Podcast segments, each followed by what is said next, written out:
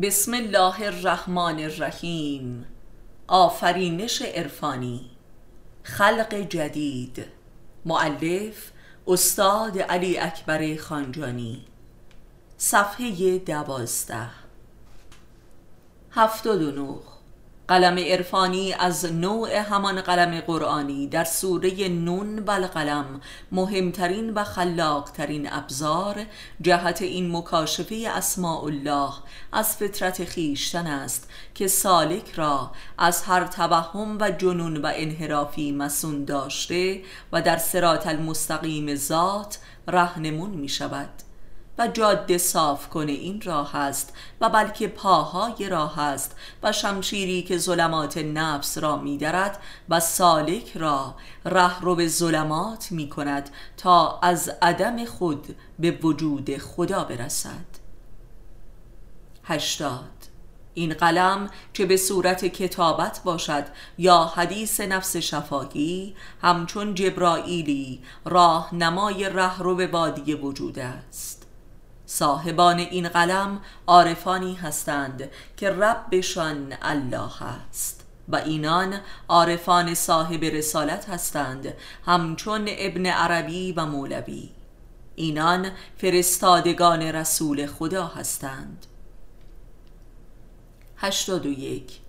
طبعا برای کشف و استخراج و تجلی اسماع الهی از خیشتن صبر عظیم می طلبد بر فقر و تنهایی و بیماری و مصائب و ملامت ها و اسارت ها و خیانت ها تا خداوند قلوب این مؤمنانش را امتحان کند تا ببیند اهل ولایت و دوستی با او هستند یا نه.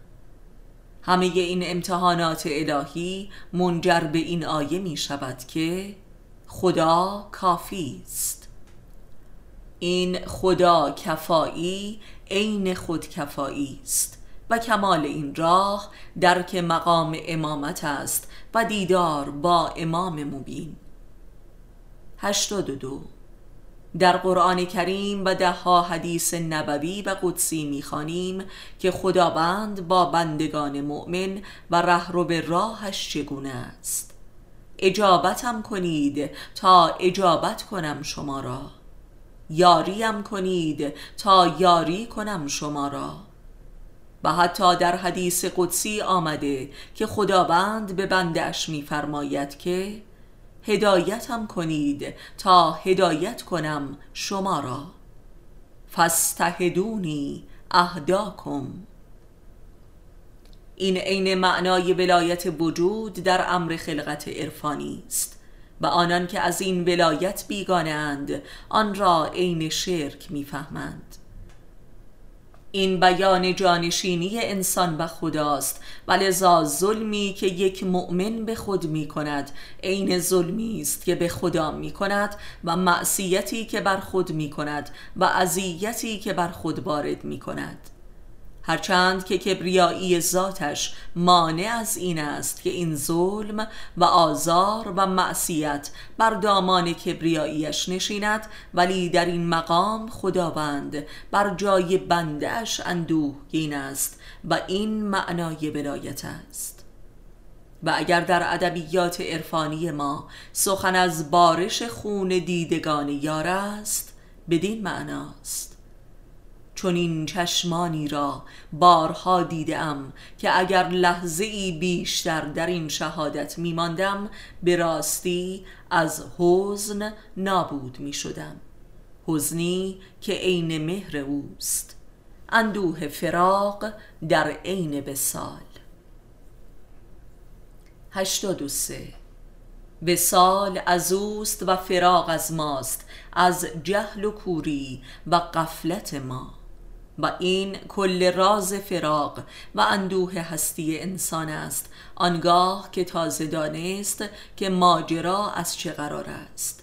و کل طی طریق این وادی اندوه و فراق سلسله مراتب سیر الله است و شرح خلقت عرفانی و داستان انسان شدن این حیوان دوپا. هشتاد و چهار. همه اوست و جزو نیست. ولی با این حال او را نمی بینی و چاره ای نداری که هر کسی و چیزی را او بدانی تا شاید او را ببینی. باید بر او اعتماد داشته باشی و این اعتماد عین اعتماد به خلق است و این است کل درد واقعی که وحدت وجود نامیده می شود و همه مبتلایان به این توحید جز ناله و درد فراغ از خود بر جای نگذاشته و به ارث ننهادند 85 ولی باید دانست که اندوه فراغ آدمی در قبال اندوه او هیچ است. اندوه او برای آدمی زیرا او را برای خود اندوهی نیست زیرا او را زمانی نیست. او خود زمان است. پس اندوه آدمی تماما از زمان است. این زمان است که آدمی را هلاک می کند قرآن 86 سالک راه خلقت عرفانی را امتحانات عملی نیست چرا که اعمالش همه از اوست و سالک باید بداند و می‌داند که چنین است که اگر نداند سالک نیست. ولی امتحانات یک سالک از جانب او سراسر امتحان دل است و ولایت او را در نمییابد الا پیامبر اولوالعزم و فرشته مقرب و مؤمنی که دلش به بلای دوست امتحان شده و مقبول افتاده است. این سخن علی علیه السلام درباره اهل ولایت اوست. سخن کسی که خود امتحانی را از سر گذرانیده که هیچ انسانی به آن امتحان نشده است. امتحان دل. 87 و اما قایت امتحان دل روبرو شدن با تجلیات او در سیمای انسانی دیگر است و خدمت او نمودن و مورد اشد خیانت و ادابت قرار گرفتن. و این امتحان دلی است که با چشمان خود جمالش را در عین بیداری دیدار نموده است در آسمان. و اینک تجلی زمینیش را می جوید و دلش را زیر پای اهل خاک می نهد و خاکستر می کند و آنگاه که از دل جز خراباتی نماند و صاحبش خاکستر نشین شد از این خرابات مغان نور او سر می‌زند و راه را برای گم شدگان روشن می کند ولی خود مجسمی فراغ است و اقیانوس اندوه.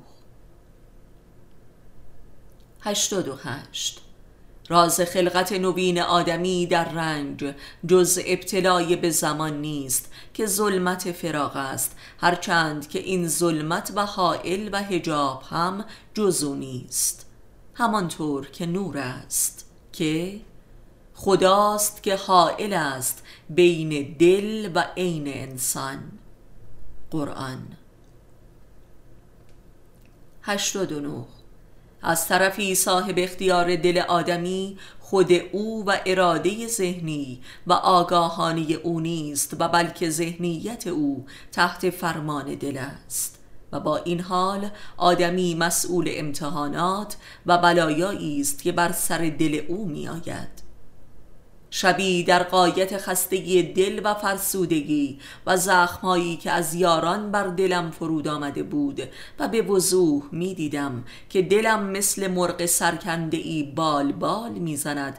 به ناگاه از اعماق سینم صدایی چنان با زجه و زجر شنیدم که گفت دیگر نمی توانم.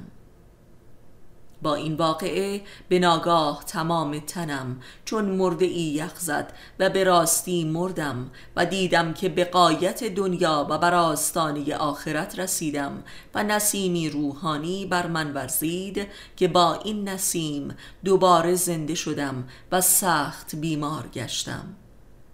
و حدود چهل شبانه روز. از همه منافذ بدنم خونابه جاری بود. از دهان و چشم و گوش و بینی.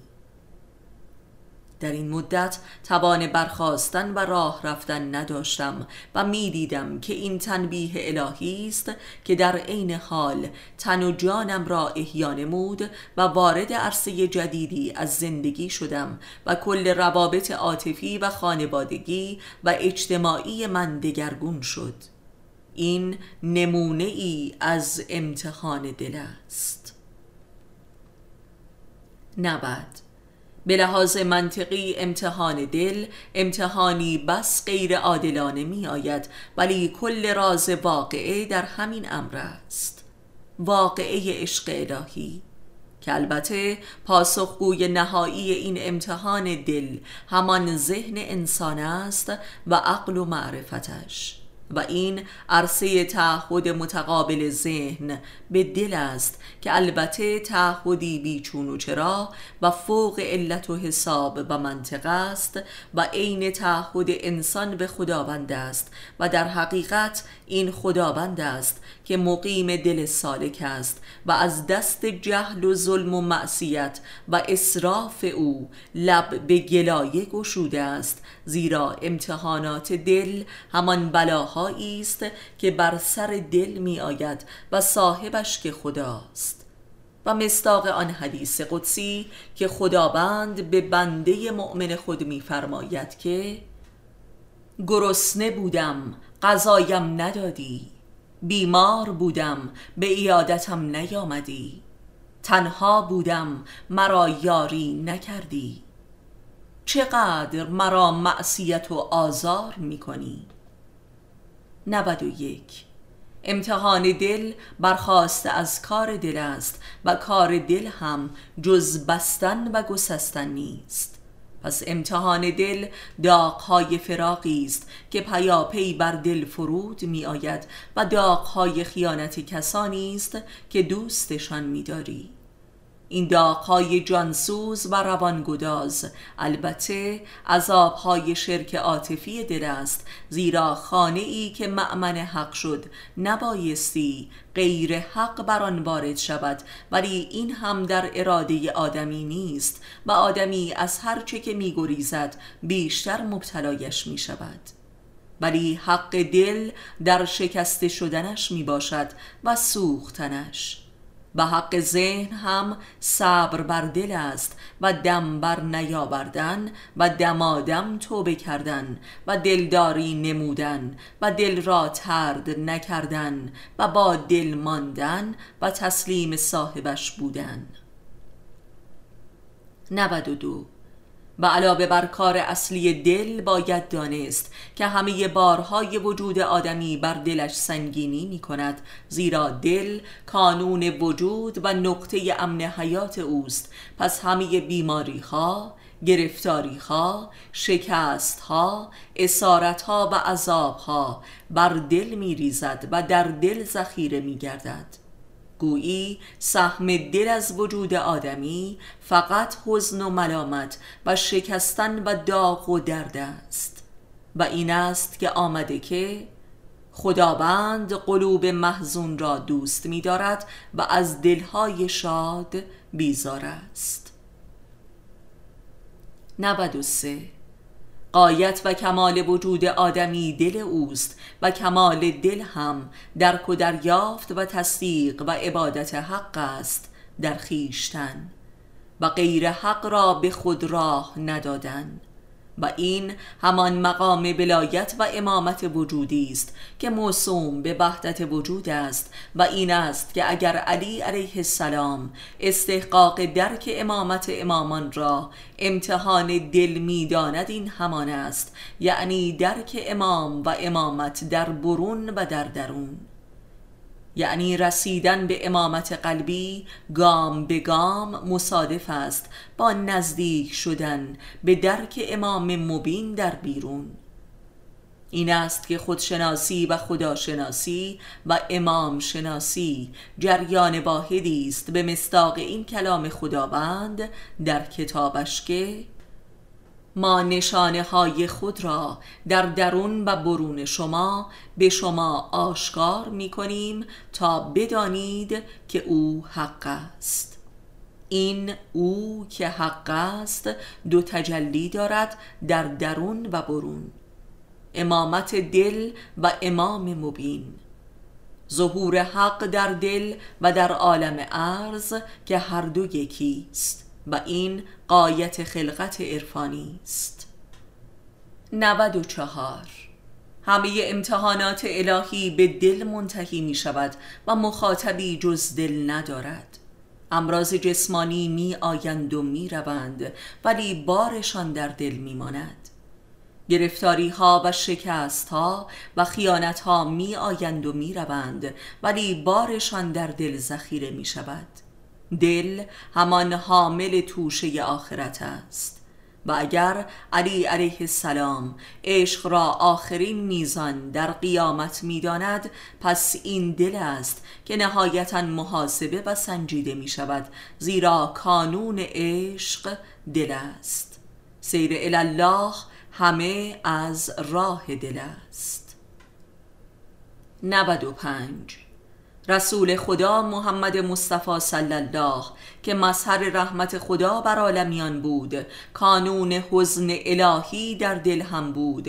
و اگر نبود تبسم دائم ایشان برای مردمان کسی را تا بماندن در کنار حضرت نمی بود. از فرط طوفان حزن و اندوه.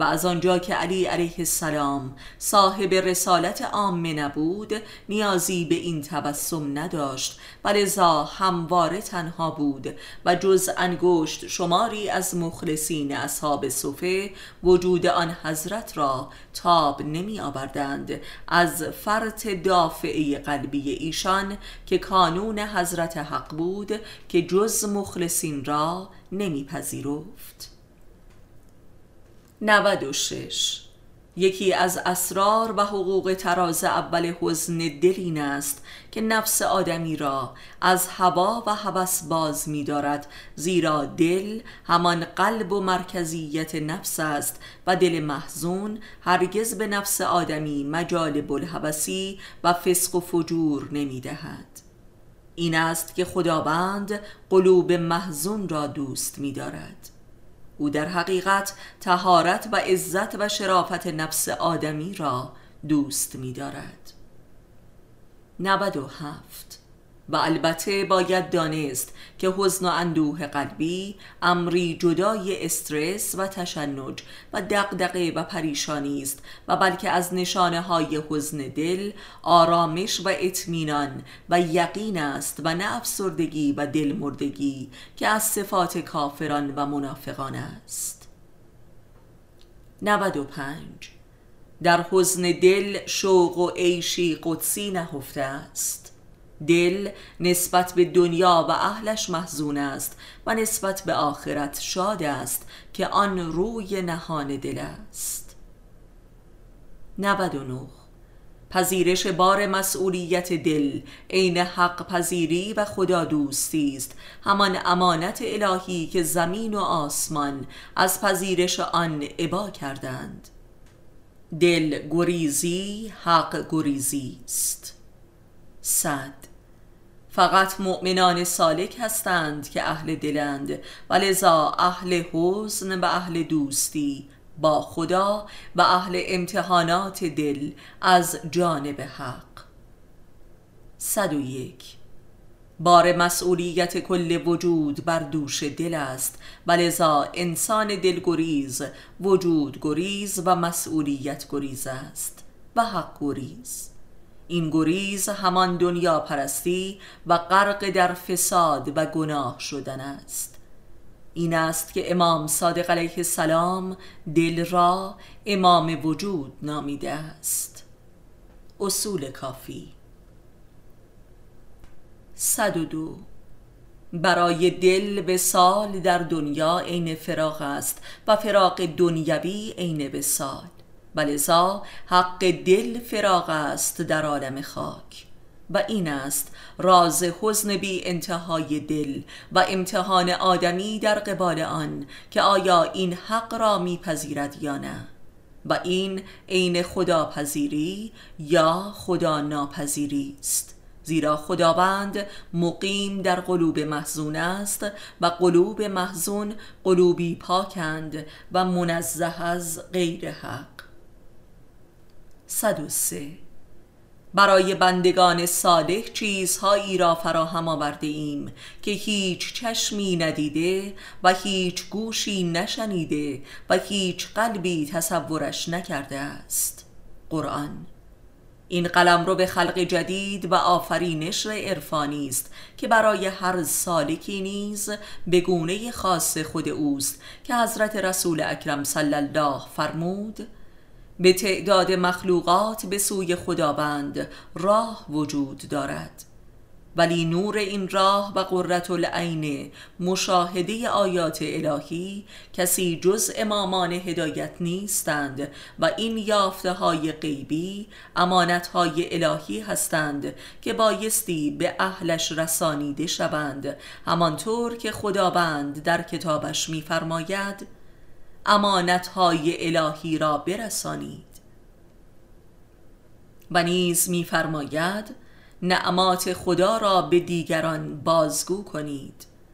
پس هر سالکی صاحب رسالت عرفانی خاص خودش است که این است اساس امر به معروف و نهی از منکر.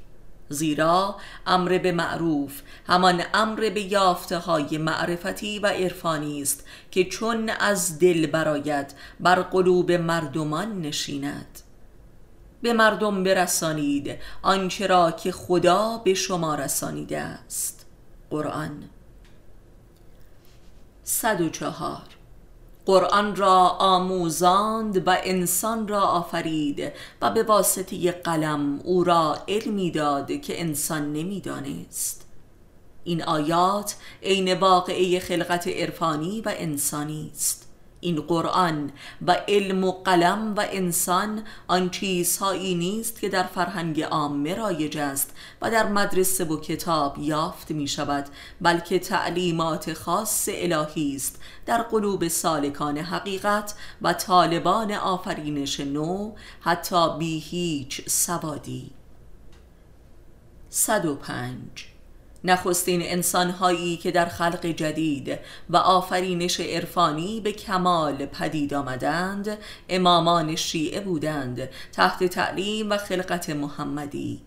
و اینان مستاق این آیه هستند که به زودی کسانی را پدید می آوریم که دوستشان داریم و ما را دوست دارند.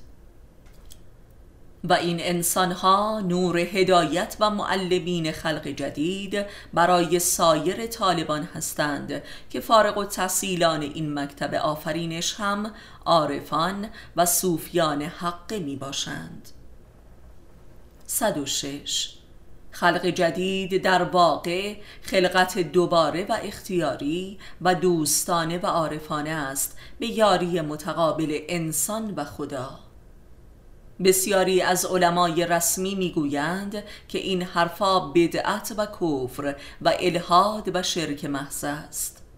معلوم نیست که اینان آیا اصلا قرآن خوانده و در آن تفکری کرده اند و یا فقط برای ثواب اخروی آن را می‌خوانند وگرنه دهها آیه و صدها حدیث معتبر موجود است که جزین معنای دیگر ندارد.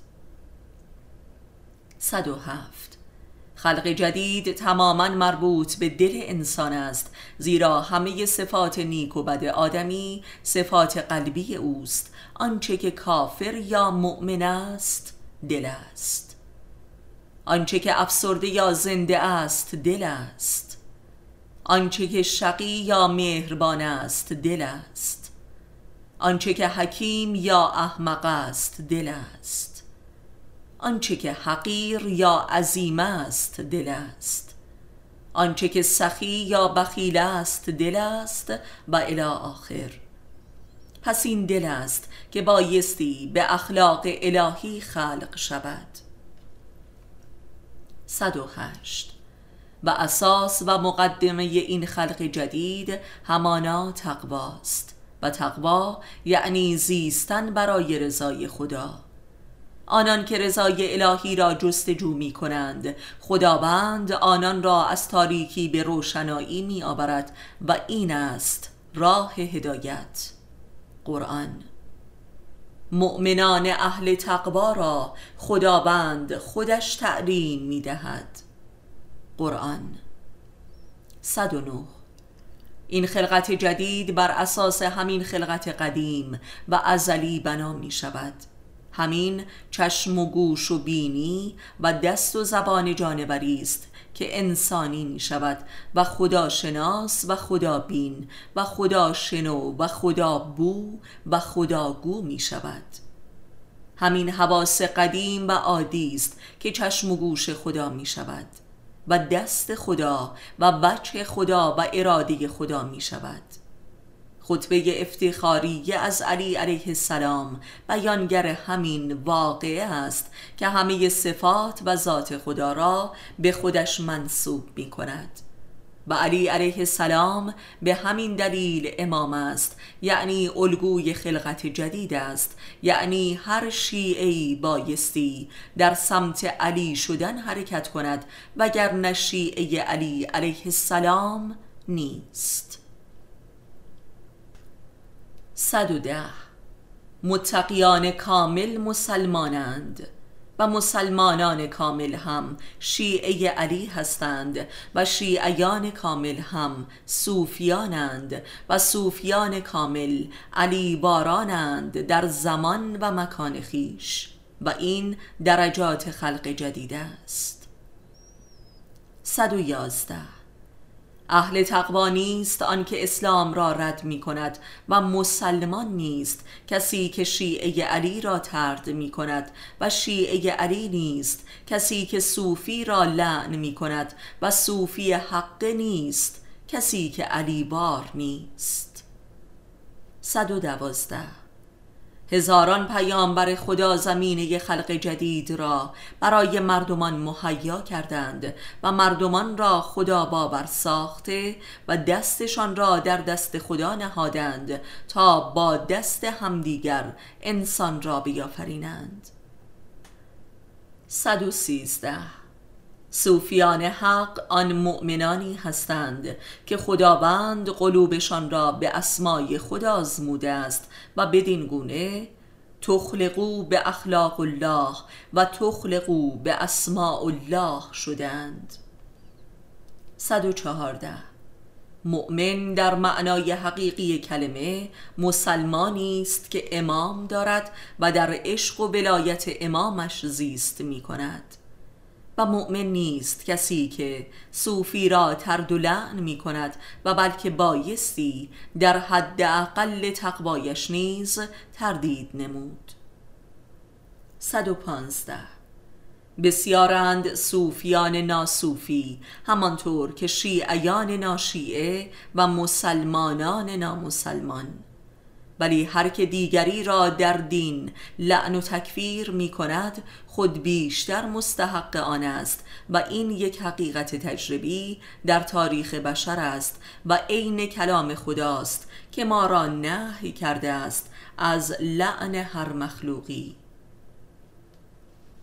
116 و عجبا شیعی که صوفی را لعن می کند و خود مورد لعن سنی است. و سنی که مورد لعن نصاراست و نصرایی که مورد لعن یهود است. و هر که لعن می کند ملعون است. 117 آنچه که در قلم رو به فرهنگ و ادراک بشری توحید نامیده می شود سراسر برخواسته از عرصه خلق جدید است از جمله مکتب وحدت وجود. و همه این معارف توحیدی در بیان منطق ذهنی عین وحدت ازدادند و برای کسانی که توحید را در نمییابند عین شبهه و شرک می نماید و این اساس فتواهای ارتداد و تکفیر و لعن علمای شرع بر علیه عارفان و متصوفه بوده است. اینان چون به معارف و آیات توحیدی می‌رسند می‌گویند اسرار مگوست و چون به احادیث قدسی می‌رسند به کلی منکرند و آن را جعلی می‌خوانند. اینان کل دین و اسلام و قرآن و بلکه خود خداوند را در سطح ادراک خود تنزل دادند و هر که بخواهد از این حد فرا رود مرتد است. اینان قسم خورده ترین دشمنان خلق جدید انسان هستند یعنی شقی ترین دشمنان اسلام و قرآن و مکتب امامت. 118 خلق جدید از محبت بین یک مؤمن و عارفی برمیخیزد که عشق به انسان شدن را در آن مؤمن برانگیخته است. همانطور که خلقت ازلی هم مخلوق محبت ذات پروردگار است به عدم. و آدم مخلوق محبت خداست به عدم. عدمی که در این محبت دیوانه شده است و باید به خدا گد.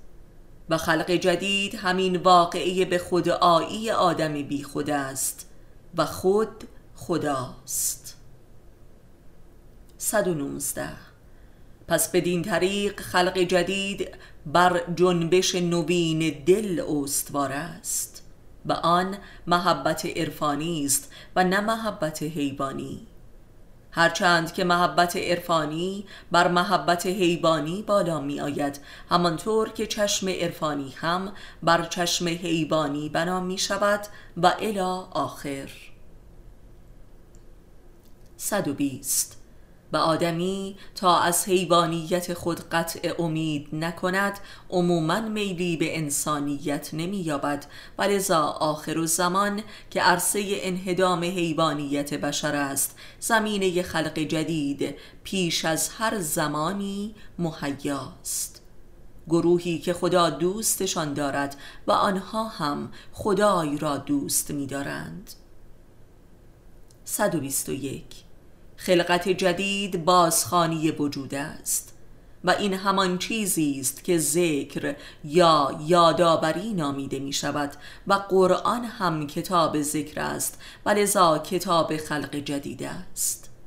و این است که همه عارفان جهان قرآنی می‌فهمند و میاندیشند و زندگی می کنند حتی اگر کتاب قرآن عربی را هرگز نخوانده باشند.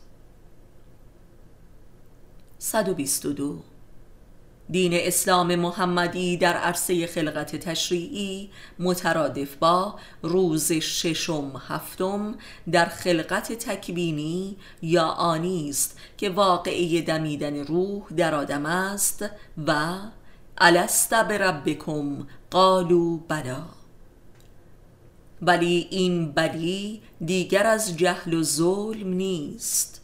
بلکه از معرفت و عدالت است که نخستین کاملان این خلقت همانا محمد صلی الله و علی علیه السلام و فاطمه علیه السلام و حسن علیه السلام و حسین علیه السلام هستند که اهل بیت خدایند.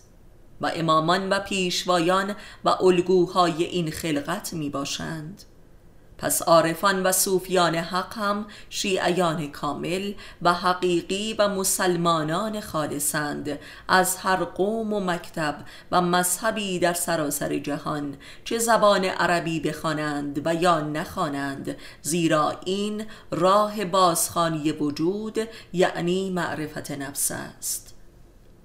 و هر که کتاب وجود را بخواند قرآن خوانده است. این خدای رحمان است که تعلیم می دهد قرآن را و می آفریند انسان را و می گشاید بیان را. قرآن بری به زبان مادری و امی هر کسی زیرا محمد صلی الله رحمت بر جهانیان است و این رحمت جهانی همان قرآن است. این کتاب رحمت و شفاست بر همه مؤمنان. و نازل شده است برای همه مردمان. قرآن چه مسلمان و مسیحی و بودایی و چه عرب و عجم. 123 پس این نزول رحمت قرآنی و محمدی که عرصه خلقت انسانی است نزولی صرفا عربی و صرفی و نحوی و فقهی و ادبی و فلسفی و تاریخی نیست. بلکه نزولی روحانی است و همان نزول روح است که در چند مرحله نازل می شود که مرحله اولش نزول از نزد پروردگار خالق بر بنده برگزیدش محمد مصطفی صلی الله است. و مرحله دومش نزول از محمد صلی الله است بر امامان امت. و مرحله سومش از امامان امت است بر اولیا و عرفای امت. و مرحله چهارمش از اولیای امت است بر مؤمنان امت. و همه این مراحل نزول در قرآن کریم مذکور است مثل ای رسول ما آنچه را که بر تو وحی نمودیم بر مؤمنان وحی نما. وحی همان روح است در سلسله مراتب نزول و این است سیر خلق جدید انسانی. 124 وجود برای آدمی تا تبدیل به نور معرفت نشود وجود نیست بلکه برزخی بی انتخاست بین بود و نبود. یعنی وجود نور معرفت است و این است معنای مکتب اصالت معرفت به جای اصالت وجود. 125 هستی دانایی بر هستن خیش است و این نور معرفت همان وجود مطلق ذات باری تعالی در عرصه قبل از خلق جهان است که در قلم رو به خلقت جلوه جمالی یافته است که کمالش انسان است به معنای عام و انسان کامل به معنای خاص. 126 و این آیه که ترجیع بند آثار ماست حرف اول و آخر این ادعاست. به زودی نشانه های خود را در درون و برونشان به آنان خواهیم نمود تا بر ایشان روشن شود که او خود حق است. آیا کافی نیست که خداوند خود شاهد بر هر چیزی است و آری آنان در دیدار پروردگارشان تردید دارند؟ بدانید که او به هر چیزی احاطه دارد. سوره فصلت. آری؟ تردید دارند که خداوند جمالش را از انسان آشکار سازد از او که خود حق است و معلم انس و جن و ملائک در امر خلق جدید است. همچون علی علیه السلام آنگونه که در خطبه افتخاری خود را معرفی می کند مسئله این است که ما شیعیان امامان خود را نه و نه باور داریم و نه اصلا معنای امامت را دریافته ایم و نه معنای غیبت امام را و نه معنای خاتمیت را. 127 آری ما در دیدار پروردگارمان در حیات دنیا تردید داریم و بلکه میلی به این دیدار نداریم. این باور و شوق گوهره اصلی خلق جدید است. و قرآن کریم به ما هشدار می دهد آنان که دیدار پروردگار را باور ندارند یا به آن شک دارند کافرند. و این باور و ناباوری فقط مربوط به قیامت کبرا نیست بلکه اساسا مربوط به حیات دنیاست زیرا پیروان همه مذاهب توحیدی به لقاء الله پس از مرگ و قیامت اعتقاد دارند و این ایمان نیست. همانطور که باور به وجود خدای یگانه هم ایمان نیست و خداوند کسانی را که خداوند را در جایی دست نیافتنی می‌دانند کافر خوانده است در قرآن. پس آیه مذکور و همه آیات مربوط به لقاء الله در قرآن که میزان کفر و ایمان است حیات دنیای بشر را مخاطب دارد. و این همان اصل امامت است به عنوان مذهب آخر الزمان. زیرا خداوند از وجود امامان رویت می شود همانطور که علی علیه السلام میفرماید هر که مرا دیدار کند خدا را دیدار کرده است. و خداوند جز در وجود ما شناخته و پرستیده نمی شود. این است مسئله. و اینک بهتر می‌توان آیه مورد بحث را درک نمود که خداوند نشانه های خودش را در درون و برون مردمان نشان می‌دهد تا حق را یعنی امام را بشناسند و لقاء الله در حیات دنیا را باور کنند زیرا آن نشانه های الهی تماما در وجود امام یک جا حضور دارد.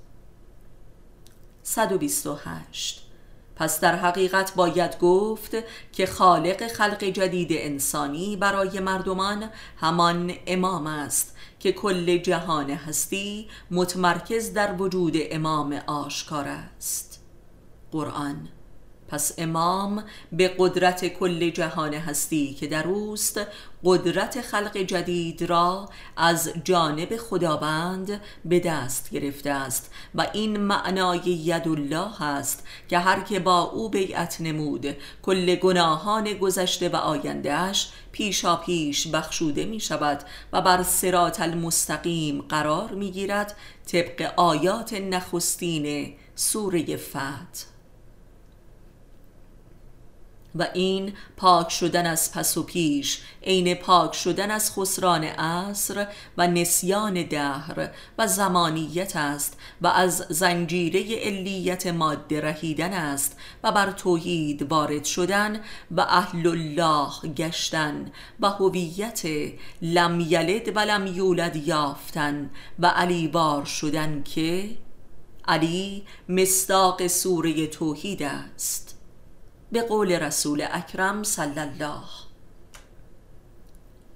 129 پیامبر اکرم صلی الله درباره علی علیه السلام می‌گوید که ای علی اگر حق تو را به مردمان معرفی کنم با تو همان می کنند که با حضرت مسیح علیه السلام کردند.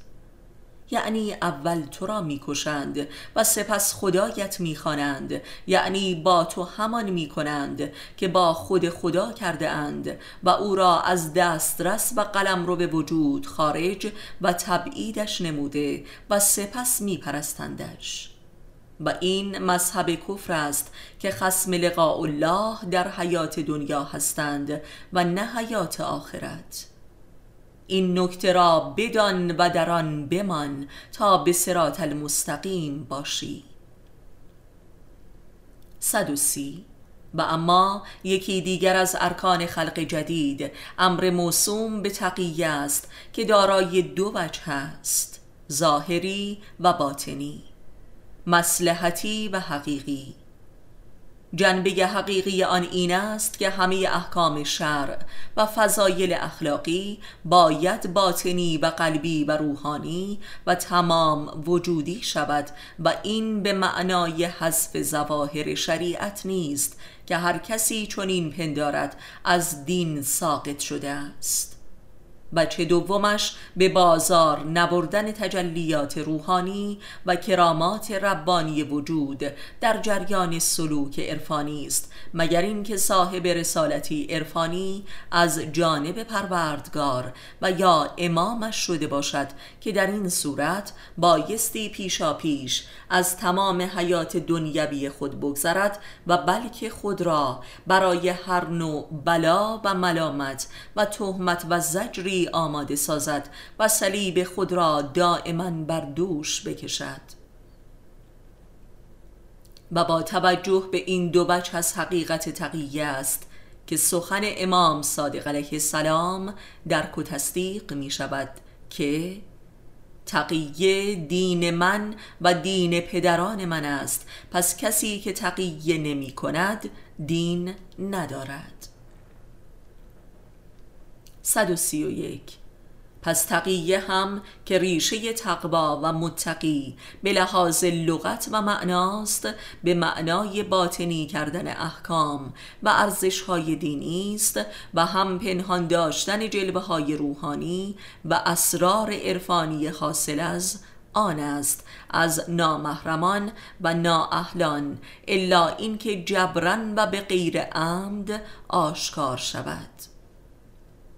132 ولی امر تقیه را بایستی جدای اشاعه معرفت و حقایق توحیدی دانست زیرا امر به معروف و نهی از منکر که یکی از ارکان دین در عرصه خاتمیت است مختص به سالکان خلق جدید است و هیچ امری نمی‌تواند مانع این حق باشد که حضرت رسول صلی الله میفرماید که خداوند لعنت می کند کسی را که حقیقتی را بداند و از مردم پنهان دارد. مگر اینکه این حقیقت مربوط به زندگی خصوصی افراد و به خصوص مؤمنان باشد یا ذکر نامشان؟ 133 در حالی که رسول خدا حتی جزئیات ماجرای معراجش را برای مردم بیان فرمودند بنابراین دیگر هیچ راز مگویی در قلم رو به معرفت و حقایق دین باقی نمیماند. به خصوص کسانی که محل نزول روح بودند رسالت دارند که مردم را بشارت و تنظیر نمایند به امر الهی که خداوند به هر یک از مؤمنانش که بخواهد روحی از جانب خیش نازل می کند تا مردمان را برای دیدار با خدا نوید دهد. چرا که نزول روح منجر به لقاء الله می شود و آنکه خدای را دیدار نموده بایستی مردمان را با خبر کند زیرا این اساس دین آخر الزمان است. یعنی امامت است که کانون قیامت است. و که سرباز زند از ترس نان و جان و آبرو و آزار خلایق مورد لعنت خداوند قرار می‌گیرد یعنی از دین ساقط می شود زیرا تنها تمایز دین محمد صلی الله از سایر ادیان الهی همین امر معراج و لقاء الله در حیات دنیاست و اگر محمد صلی الله اسوه حسنه برای امت است در رأس این حسنه همانا لقاء الله است که مؤمن محمدی بایستی در شوق و تلاش این دیدار باشد وگر کافر به دین اوست به قول خودش در کتابش که مکررن این دیدار را میزان ایمان قرار داده است. 134 پس کسی که به دیدار پروردگارش امیدوار است بایستی اعمالش را به صلح بکشاند و برای پروردگارش شریک قرار ندهد. سوره کهف. و آنان که نشانه های دیدار پروردگار و دیدارش را منکر شدند از رحمت من نومید شدند و ایشان را عذابی دردناک است. این آیات نشان دهنده لقاء الله در حیات دنیاست وگر در دیدار قیامت کبرا همه خلایق جمعا در محضر حضرت حق قرار می‌گیرند و دیدار می‌کنند خواه نخواه یعنی آنی که مشتاق دیدار حق در حیات دنیاست بایستی صالح و موحد باشد و در این معنا هیچ تردیدی نیست. حتی این مسئله شامل باور درباره بهشت و دوزخ و اجر و جزای الهی در حیات دنیا هم می شود وگرنه پیروان همه مذاهب به حساب و عقاب اخروی باور دارند که امری نسیه است ولی مؤمن حقیقی آن است که بهشت و دوزخ را از همین حیات دنیا برقرار بداند و این است معنای حضور خدا در زندگی دنیا. و نه فقط آخرت. و اصلا آنچه که موجب قفلت و نسیان اهل دین است همین اخروی نمودن کل همه معارف دینی از حیات دنیاست و محول کردن آن به آخرت. این است معنای کفر در قرآن. تا آنجا که قرآن کریم حتی قیامت کبرا را هم امری جاری و نقد می‌داند و لذا از می نامدش. بنابراین اساس خلق جدید باور به حی و حاضر بودن خدا و قیامت و آخرت از همین دنیاست. این آن دینی است که قلب انسان را زنده می کند و اساس حیات روحانی و خلقت عرفانی است. 135 در دهها آیه از قرآن سخن از امید به دیدار با خداوند است که مشروط به ایمان و اصلاح و توحید و تسکیه است وگرنه دیدار با خداوند پس از مرگ و عرصه قیامت کبرا که مشروط نیست بلکه حتمی و عمومی است. و اتفاقا کافران در آن روز از این دیدار روی میگردانند و خود را در آتش دوزخ سرنگون می کنند این نکته را بدان تا اهل خلق جدید باشی. 136 اگر همین آیه مکرر در قرآن به واسطه علمای دینی در میان مردمان بیان و تأکید شود اساس خلق جدید است که منجر به انقلابی روحانی می شود و این است نجات بزرگ و رهایی از این همه فلاکت و حلاکت و فساد و جنون و جنایت. ولی به راستی آیا چند درصد علمای دینی اصلا بر این امر باوری دارند تا بخواهند مردمان را نوید و امید بخشند؟ این رسالت عرفانی ویژه‌ای بود که خداوند منان بر ما منت نهاد و ما را مأمور ابلاغ آن فرمود که اصل و اساس ویژه دین محمد صلی الله است و تمایزش از سایر مذاهب. و نیز گوهره ذاتی خلق جدید و آفرینش عرفانی می باشد اراده به الله در حیات دنیا. و این است گوهره اصلی امامت و تشیع و هدایت و نجات آخر الزمانی. و هر که این حقیقت را باور نماید مهیا برای خلق جدید است. 137 اگر عجب میداری پس تعجب کن از این گفتارشان که می‌گویند چون خاک شویم خلقت جدیدمان آغاز می شود. سوره رد مگر نمی‌دانید که خداوندی که آفرید زمین و آسمان ها را بر حق اگر خواهد ببرد شما را و بیاورد خلق جدید. سوره ابراهیم. و گفتند آیا چون محو شویم در زمین هر آن در خلقت جدیدیم؟ بلکه ایشان به ملاقات پروردگارشان کافرند. سوره سجده. اگر خداوند بخواهد شما را می‌برد و خلق جدید میآورد. سوره فاطر. آیا در خلقت نخستین شما ناتوان بودیم؟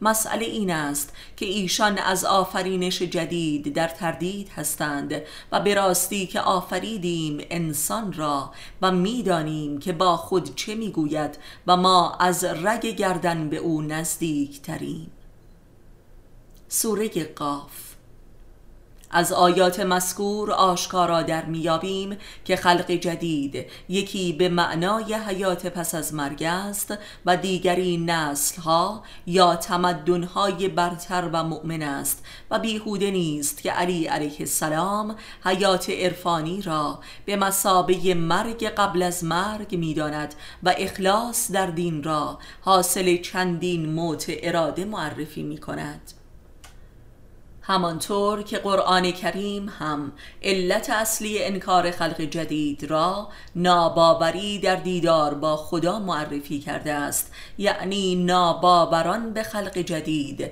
چه حیات پس از مرگ و چه حیات روحانی در دنیا در واقع به لقاء الله ناباورند و لذا طبق آیات قبلی از رحمت خدا معیوس هستند. یعنی رحمت بابری و خلقت بابری و لقا بابری امر واحدی است و خود بابری و بلکه از بابر به خدا در خود که از رگ گردن به انسان نزدیک تر است. پس انسان اگر چنین باوری داشته باشد از خاک شدن حراسی ندارد چه با مرگ طبیعی و چه مرگ ارادی و نفسانی. و شوق مرگ از شوق به دیدار خداوند است و این شوق واحد اساس خلق جدید عرفانی است.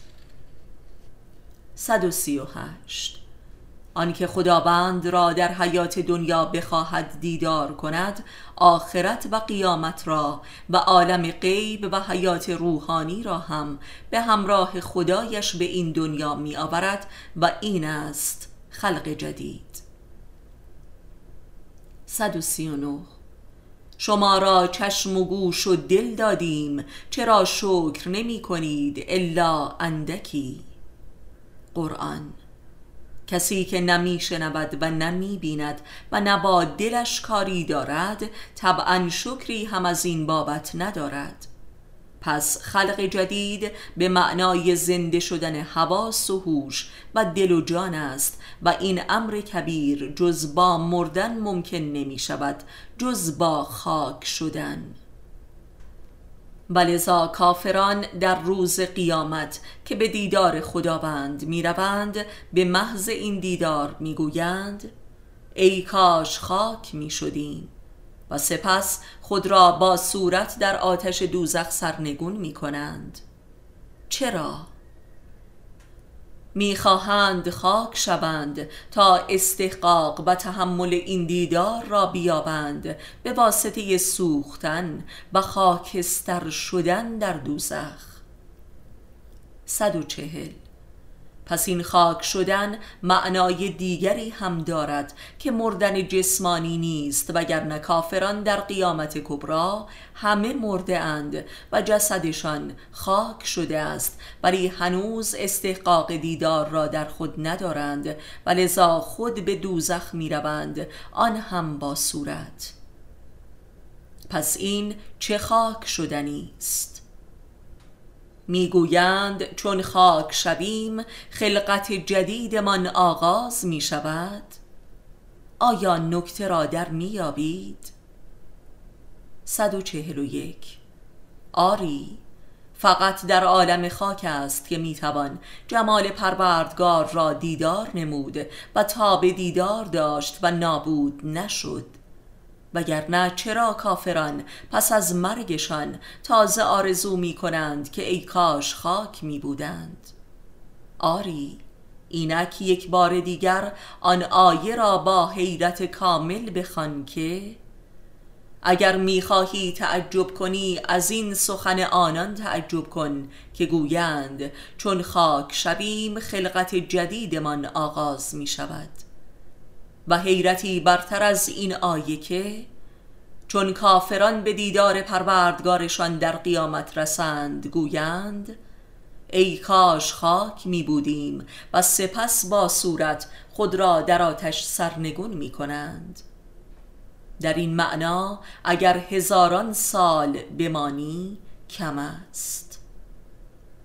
142 انسان اگر در حیات خاکیش خدای را دیدار نکند در قیامت کبرا که فاقد وجود خاکی است. چگونه می‌تواند جمال او را دیدار کند؟ زیرا خداوند جمال خیش را از خاک برگرفته و بر خاک نقش زده است وگرنه اصلا چرا کائنات خاکی را آفریده است؟ آفریده تا خودش را معرفی و آشکار کند. 143 درست به همین دلیل که ما زندگان قادر به دیدن مردگان نیستیم ولی مردگان قادر به دیدن ما هستند زیرا روزی در عالم خاک زیست کرده بودند. ولی اگر ما هم حیات روحانی یابیم قادر به دیدار مردگان خواهیم بود همانطور که قادر به دیدار با خدا خواهیم بود. 144 حال راز سجده بر خاک را دریاب که عین سجده بر خداوند است. سجده بر جمال او و معنای ابو تراب را و معنای رب و ربوبیت را و تربیت را. 145 پس خلق جدید چیزی جز دیدن جمال خدا در خاک نیست و این حق خاک است و حق خلقت خاکی انسان و حق آفرینش کائنات خاکی. 146 و تربیت یعنی رب پذیری در تراب و ببین که رب و تراب و تربیت جمله از یک ریشه لغت است و یک معنای حقیقت. چرا که تربیت شدن یعنی خاک شدن و خاکی شدن به معنای عامی و امی کلمه که عین معنای عرفانی آن است. ای کاش خاک می بودیم. این است شعار اهل تربیت و ربوبیت حق.